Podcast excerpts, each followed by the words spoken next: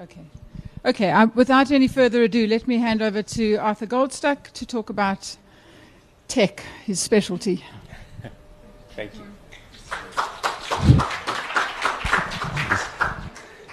Thank you very much. If any of you attended my talk uh, last year, you'll recognize some of the slides, but I'm giving it a completely new perspective uh, this year. Last year I spoke about what's coming in the next uh, decade, the shape of the future, in effect. But in the time since then, what I've discovered is that the future is not all that it's made out to be. Uh, the future, in fact, has many flaws, and that's the theme of this talk. Looking at the flaw in the future, partly looking at radio's role in that, or how that flaw will affect uh, radio. But there's a fundamental flaw in the future, and it's summed up by that line above future tuned versus future trust. Yes, we can all tune into the future, and in fact, we must tune into the future if we want to remain relevant in that future. But there's a major trust issue in that future. So, one of the things I like to do is uh, offer a history lesson since this is an academic environment. So, I hope you enjoy history. I'm going to take you back first 101 years to the year 1916. Does anyone remember 1916? Is Neil Johnson in the room? Um, that was the year they invented the very first standardized hamburger bun. It sounds crazy that it had to be invented, but no one had thought of a standardized hamburger bun before that. And that was a revolutionary invention because it led to the first fast food franchise. And the first fast food franchise led to the entire franchise system. So that was truly a disruptive invention. The first Cloverleaf exchange, which led immediately to the first tow truck. You could actually order a tow truck off a catalog, so it was like the Uber of its time. And then the first light switch, amazing, it's 101 years old, we're still using it today. The first condenser microphone, I'm holding one in my hand right now. Stainless steel was invented 101 years ago. And then finally, the first self service supermarket, which changed civilization forever. But in fact, it was called a Piggly Wiggly. It was truly revolutionary because it led to the concept of restocking shelves as they were being emptied, and then to the concept of just in time inventory, which changed the entire world of manufacture and production.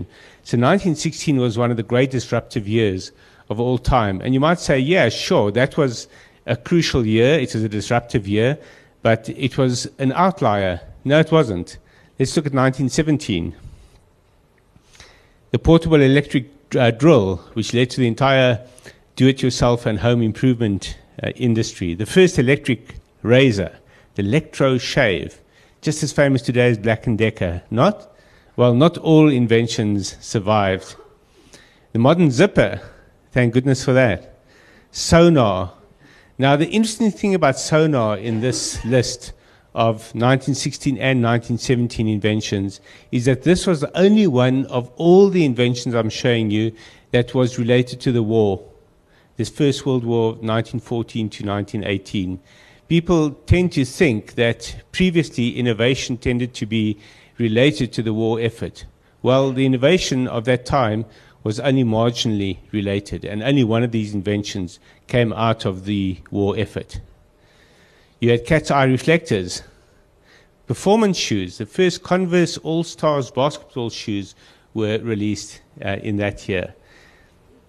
And then gift wrap. This is an amazing story, actually. The Hall brothers ran this uh, large department store in New York, and they used to wrap all gifts in brown paper just to protect it for people to carry it home without it uh, getting soiled.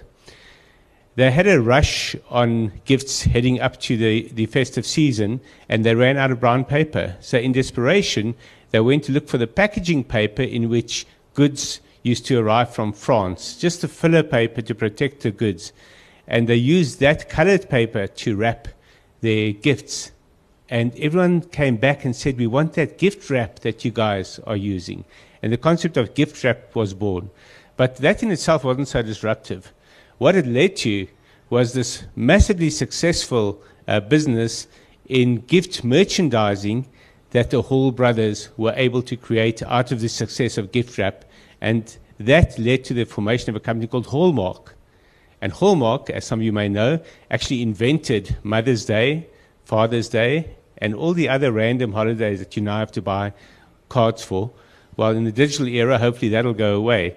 But without the invention of gift wrap, we wouldn't have Mother's Day today. And then finally, on a more serious note, biotechnology was conceived in that year by a little known East European called Karl Ereky, who no one remembers today, but biotechnology is about to explode with the advances in medical and uh, nanotechnology. So, 100 years ago, we had disruptions that still have ramifications to this day. The message out of all of that is that disruption is not new and it's not rare.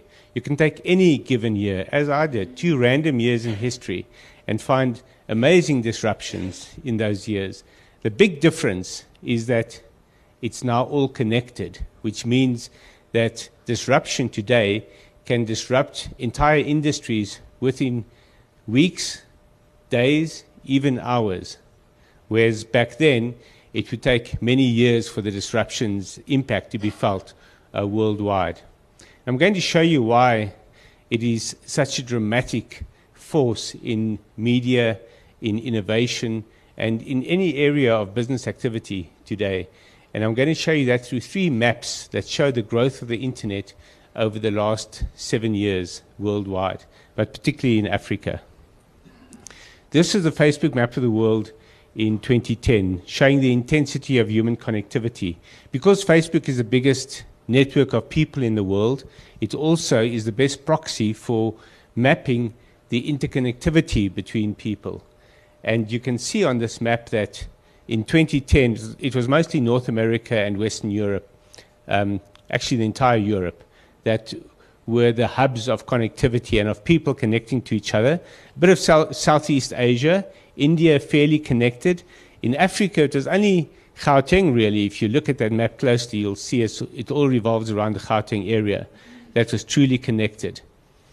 Fast forward three years, bear in mind that this map came out shortly after the new undersea cables connected Africa to the world. Internet costs started falling, new service providers started emerging, and new services started emerging. Three years later, that's what it looked like. Most of coastal Africa was suddenly heavily connected.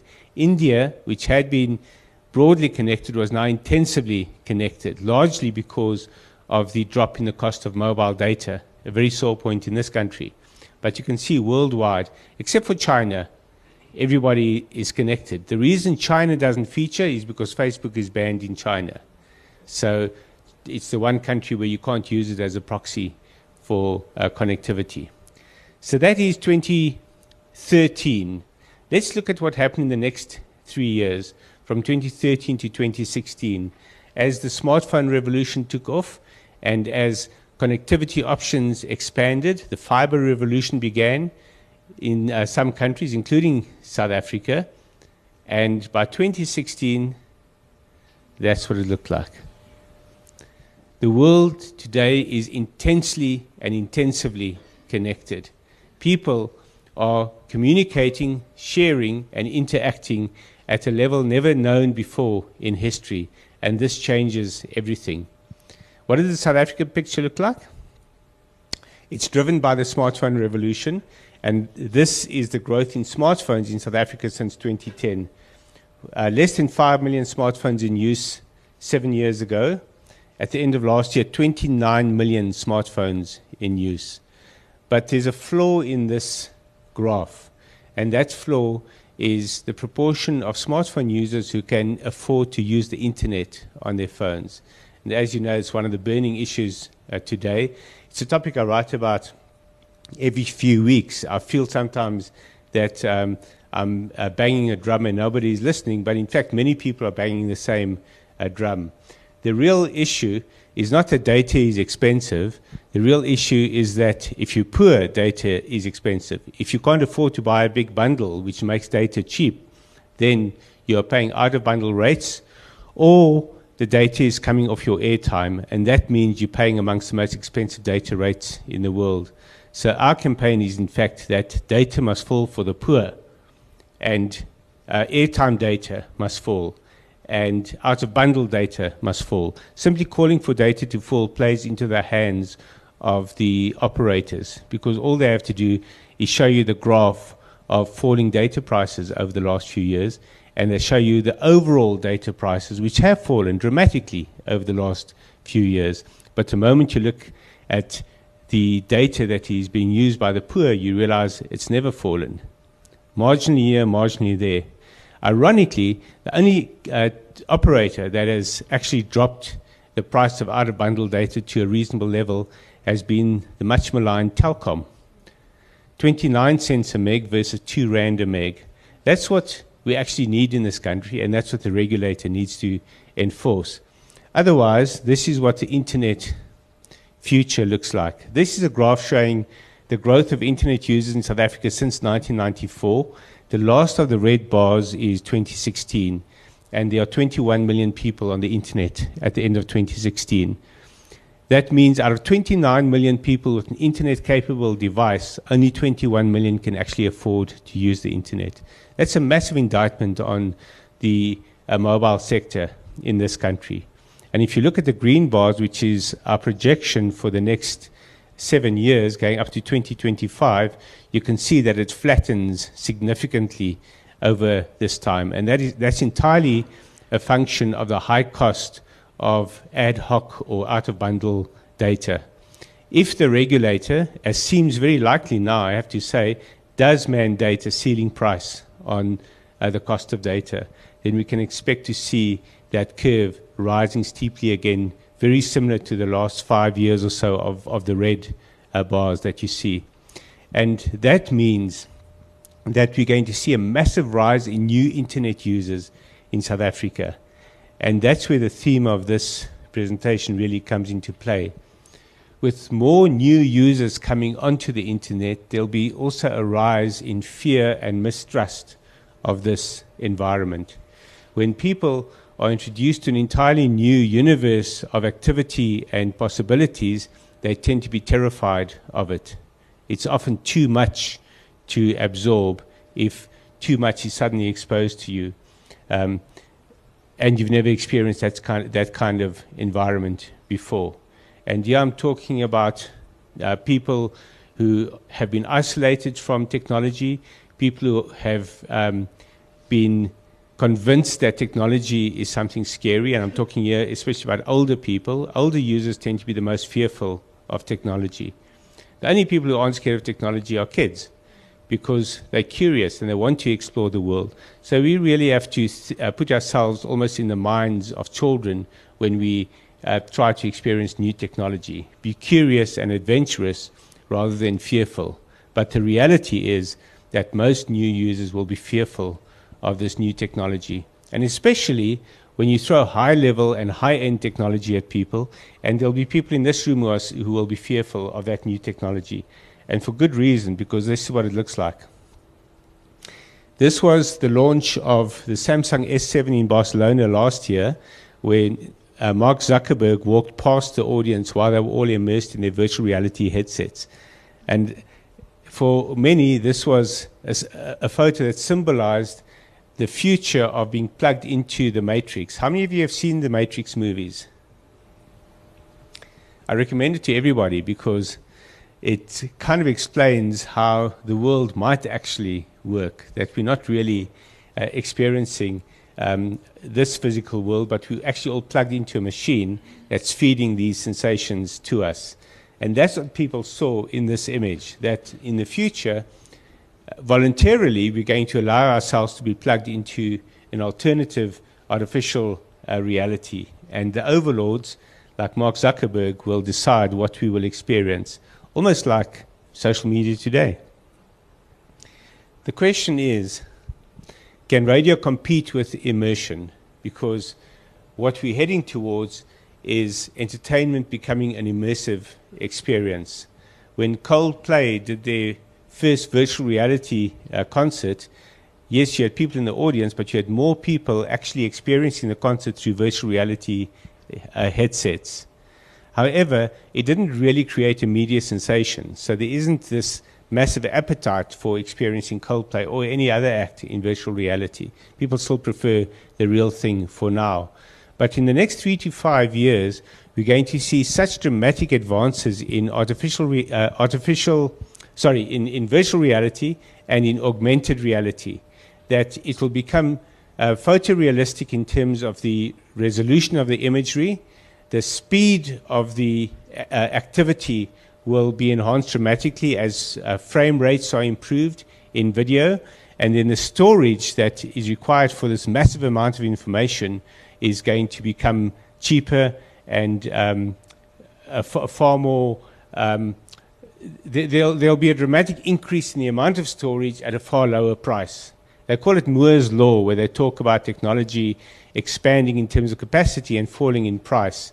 That's a, quite a bastardization of Moore's Law, but that's essentially how it affects um, storage and um, screen resolution and the like. Right now, if you put on a virtual reality headset, you can find yourself really underwhelmed and disappointed by the experience. But by 2020, it's expected that it'll be such a lifelike experience that many people won't want to leave virtual reality. Can radio compete with that? Or will it be part of that? Is the question.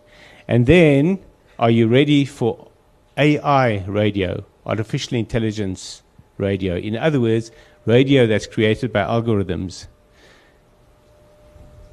This is why you should be afraid of it.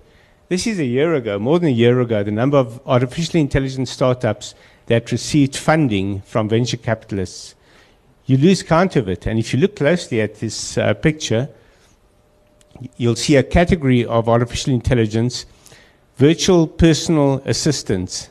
That's um, products like Siri, Bixby on the new Samsung phones, Amazon's Alexa, the Google Home product, and various others. All products or all devices that you can speak to and ask to compile a playlist for you, for example. And the home assistants are going to be among the options for the radio stations of the future. So either radio has to feed into these virtual assistants or it's going to be replaced by these virtual assistants. And to just emphasize that this isn't the future, this is the present. This is a phone that was launched in November last year, the Huawei Mate 9. How many of you use a Huawei? Only a few? People are shy to say they use a Huawei. I see quite a few people kind of going like this. But it's the fastest growing brand uh, worldwide. It's expected to overtake um, Apple in the next couple of years to become the second biggest uh, phone brand in the world after Samsung.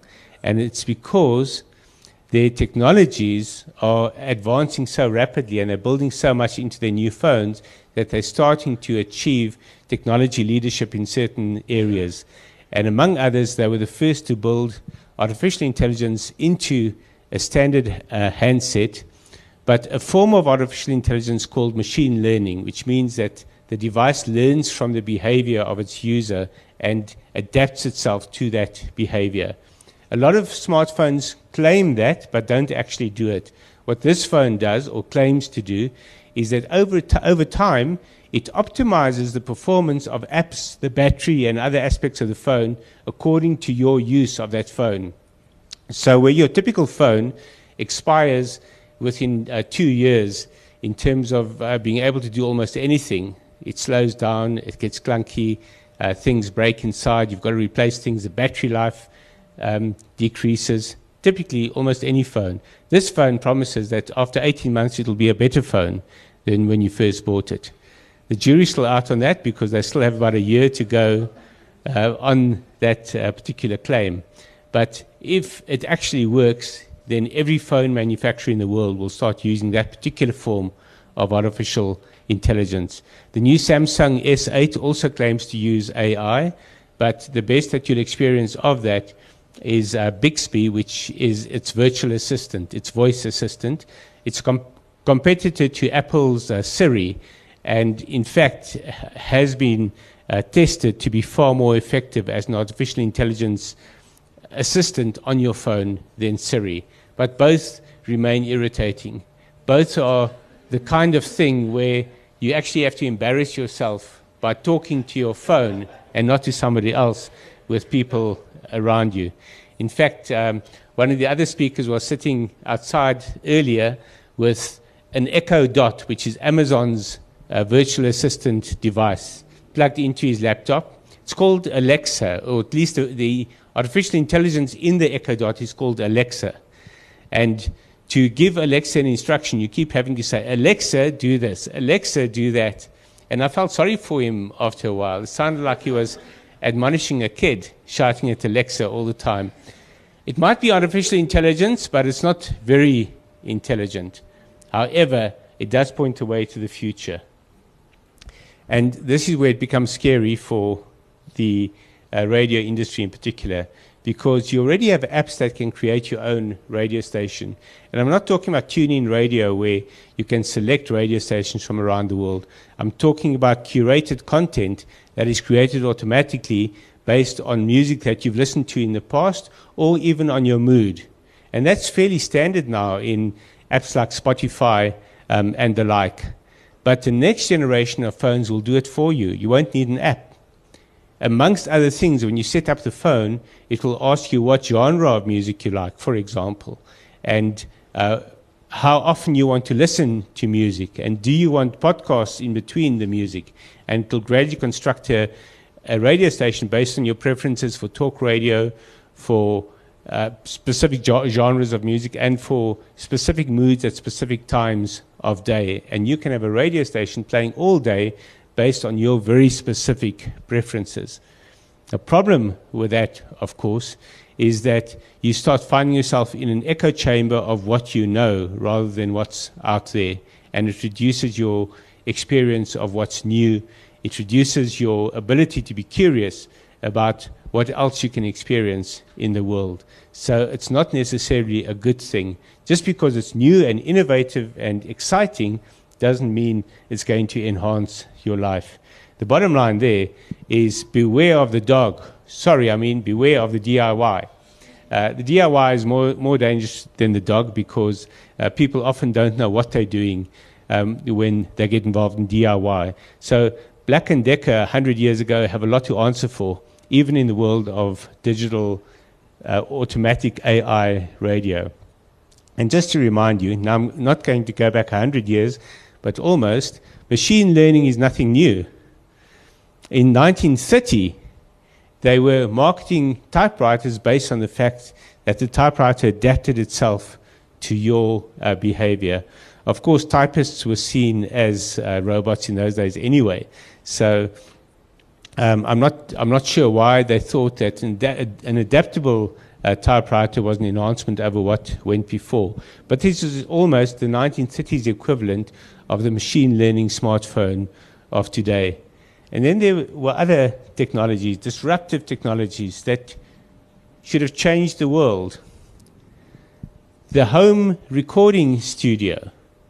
And this was going to put studios out of business. But at a price of $6.98, it wasn't going to be terribly disruptive because of the low quality that was provided. And then, if you want to know what was going to disrupt radio in the 1960s, the amazing wrist radio for a mere $2.98 back um, in 1966. Of course, many people wear that same radio, uh, wrist radio today. It's just called an Apple Watch.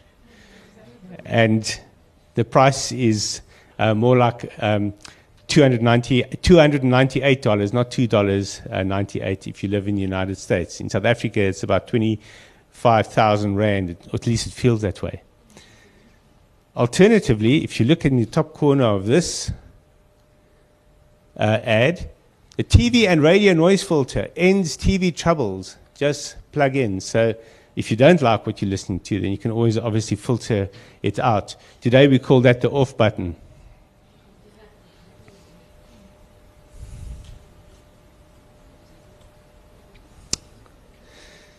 And then we come to car technology. And the big question that's being asked is whether the car will be the next music player. Will a car fundamentally or um, at its heart be more of a music player and a music center than a vehicle? Because we won't be driving cars in the future. The cars will be driving themselves. So, what are we going to do in that car?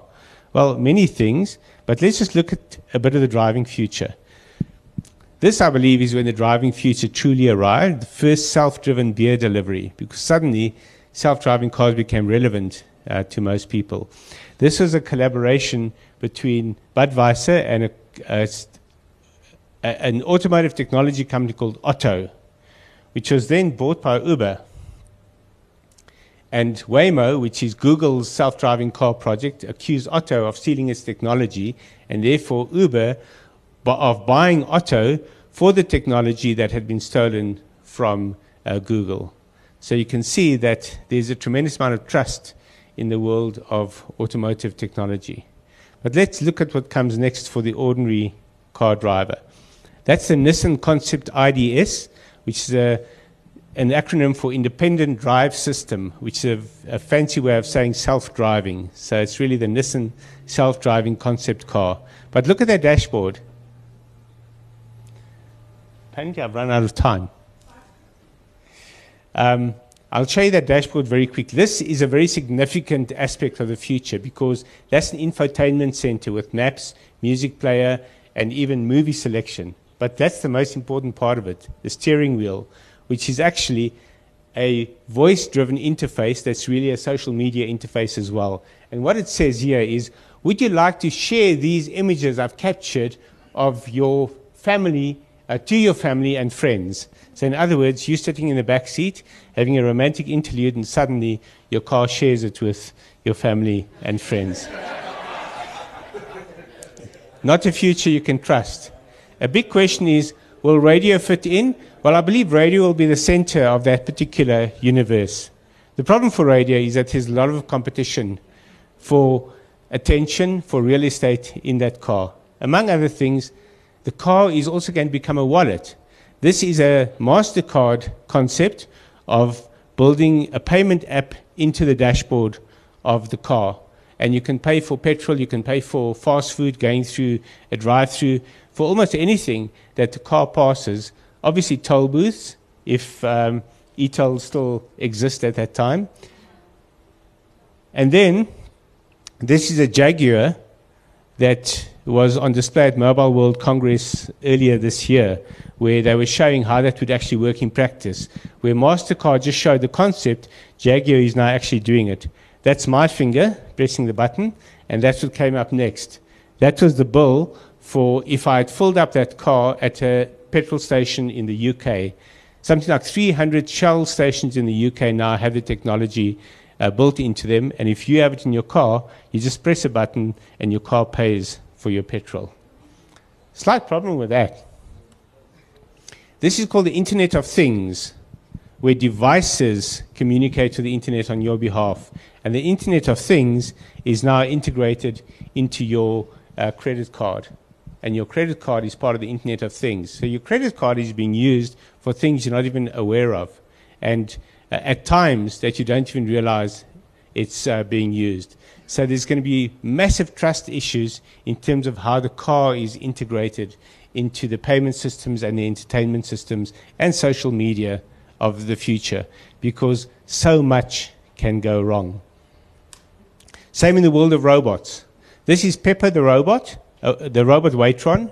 Now, 20,000 Pepper units are in use in Japan in fast food restaurants. And people generally say to me, but I want to be served by humans. Well, when you've met Pepper and you say to him, hello, Pepper, and he says to you, hello, human, you're immediately captivated and you realize that Pepper has more personality than most Waitrons you've ever dealt with. so, yes. Oops, something's missing there. Not quite sure what happened. On my screen it says, yes, robots will take your jobs. But um, I think artificial intelligence is going to take it. And I'm talking about people in this room as, as well. And the reason uh, Neil Johnson went from being a radio DJ to being a programmer was because of this guy. The robot DJ, unveiled by Ford earlier this year. Yes, a car maker. They're playing in robots in a big way. And he helped a DJ by the name of Yoda, DJ Yoda, to launch the next generation uh, Ford Fiesta. And they collaborated in playing DJ. But in the future, he's going to do it all by himself. That's the station manager of tomorrow. And that's the boss of the station manager. His title is Chief Robotics Officer. I know I'm out of time, but I'm going to steal a bit of extra time because the next bit is where it gets really scary. So, with these advances in technology, it's become possible to build intelligence and information into the smallest of devices and insert them into the most surprising places, like this little implant chip developed at an institute in Switzerland that gets implanted in the blood and measures enzymes coming out of your heart into your bloodstream. And there's an enzyme that's released four hours before you have a heart attack on average that this chip can pick up.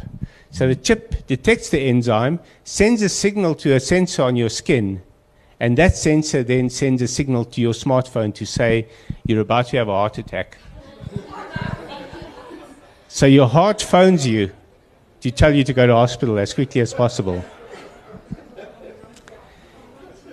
In the next five years, if you're an at risk patient, your medical aid is probably going to require to, to have this um, in your body, and also for your smartphone to be linked to your um, doctor or to your medical aid. So if you don't respond, they'll send the ambulance to fetch you. And then they even have um, a device you can use at home to measure brain waves to send to your doctor if you're being tested or you're being treated for um, head injuries or for brain problems or for mental problems. Um, I call it Fitbit for the brain, although that's not the intention of it. But if you can do all of these things, you can do this from home and send the signal um, up to the, the, hospital or to your doctor or your medical aid, and they can diagnose it from there and send information back and send an ambulance and that kind of thing. And you can implant all of this in the body as well. Why not implant a radio station? But there's a slight problem. Have you noticed there's an increase in hacking and ransomware um, lately? What if someone holds your heart to ransom? This is the WannaCry ransomware.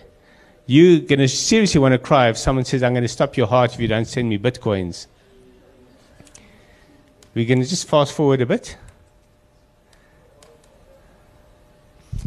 to this point. The future has got many shapes, and there are many different futures that uh, we will interact with in different ways, depending on what your interest is, depending on what industry you're in, and depending on how you want to engage with that future.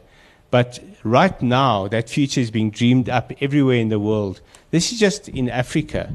This is a map of all the hubs, incubators, accelerators, and co sharing spaces where new ideas, startups, and innovations are being planned, are being dreamed, and are sometimes failing, but also uh, succeeding across the continent. And there's a little guide here that explains whether they're government led, civil society led, ac- um, academic led, and the like. And what you find in South Africa is that most of the hubs are uh, civil society led. When you look at Kenya, you see there's a complete mix and a heavy involvement of academic um, influence as well. And that's partly why Kenya has a more success, successful startup culture than South Africa, because all aspects, all elements, and all players in society are involved in that startup culture. Whereas here, it's still almost a case of um, where can we do good and promote uh, startups. All of society has to be involved in that startup uh, culture. But the flip side of that coin is that um, almost anybody is becoming an innovator and almost anyone can influence the shape of the future. And not everyone has good intentions. Last graph I'm going to show you now. This is a survey conducted by the Mobile Ecosystem Forum looking at trust in apps, in downloads, and the like. And they measured uh, eight or nine countries, including South Africa. And the key graph is the top one, which shows the extent to which people um, distrust apps that are downloaded onto their phones that they're required to use every day. So, for example, you can't get by these days, some of us, without Uber, without Facebook, without Twitter uh, on our phones. So we download them and give up a huge amount of personal information because we um, are obliged to give it up in order to use the app. But we don't necessarily trust the app, we don't like the idea. So they measured the extent to which people don't like the ideas, and guess which country came out the lowest in not liking it? In other words, we have the highest trust in these apps that demand all our, of our information, and that's South Africa. And not just marginally, by a long distance. If you look at that, the shape of that curve, South Africa is at the end. Only 27% of respondents don't trust these guys who are demanding all their personal information. The reason for that is because we were isolated for so long and we are kept from what's new for so long. For example, Amazon and Google haven't released their um, uh, Alexa and Google Home devices in South Africa because we're too small a market. So we, we become desperate for these things. So when Pokemon Go was released last year globally, but not in South Africa, we all went to illegal sites and downloaded it. We trusted illegal sites for this app that could actually take over our phone and send someone personal information and banking information. But we were so desperate for what's new that we were willing to trust even the illegal sites. That's why we feature the lowest of all these countries in this uh, lack of trust barometer. As more people come on board the internet who've never used it uh, before, you're going to see that picture changing dramatically. We won't be the trusting society that we were um, in the past. And that's actually a good thing. Because we're entering a trust economy where trust is the currency that will drive uh, innovation and uptake of new products and new services. But it's important to remember that it's not an add-on, it's not a bolt-on, it's not something you can add on to your new internet radio station after you've built it. When you conceptualize that radio station, that product, that innovation, you've got to consider trust as part of the concept. Trust has to be part of your design. Thank you very much.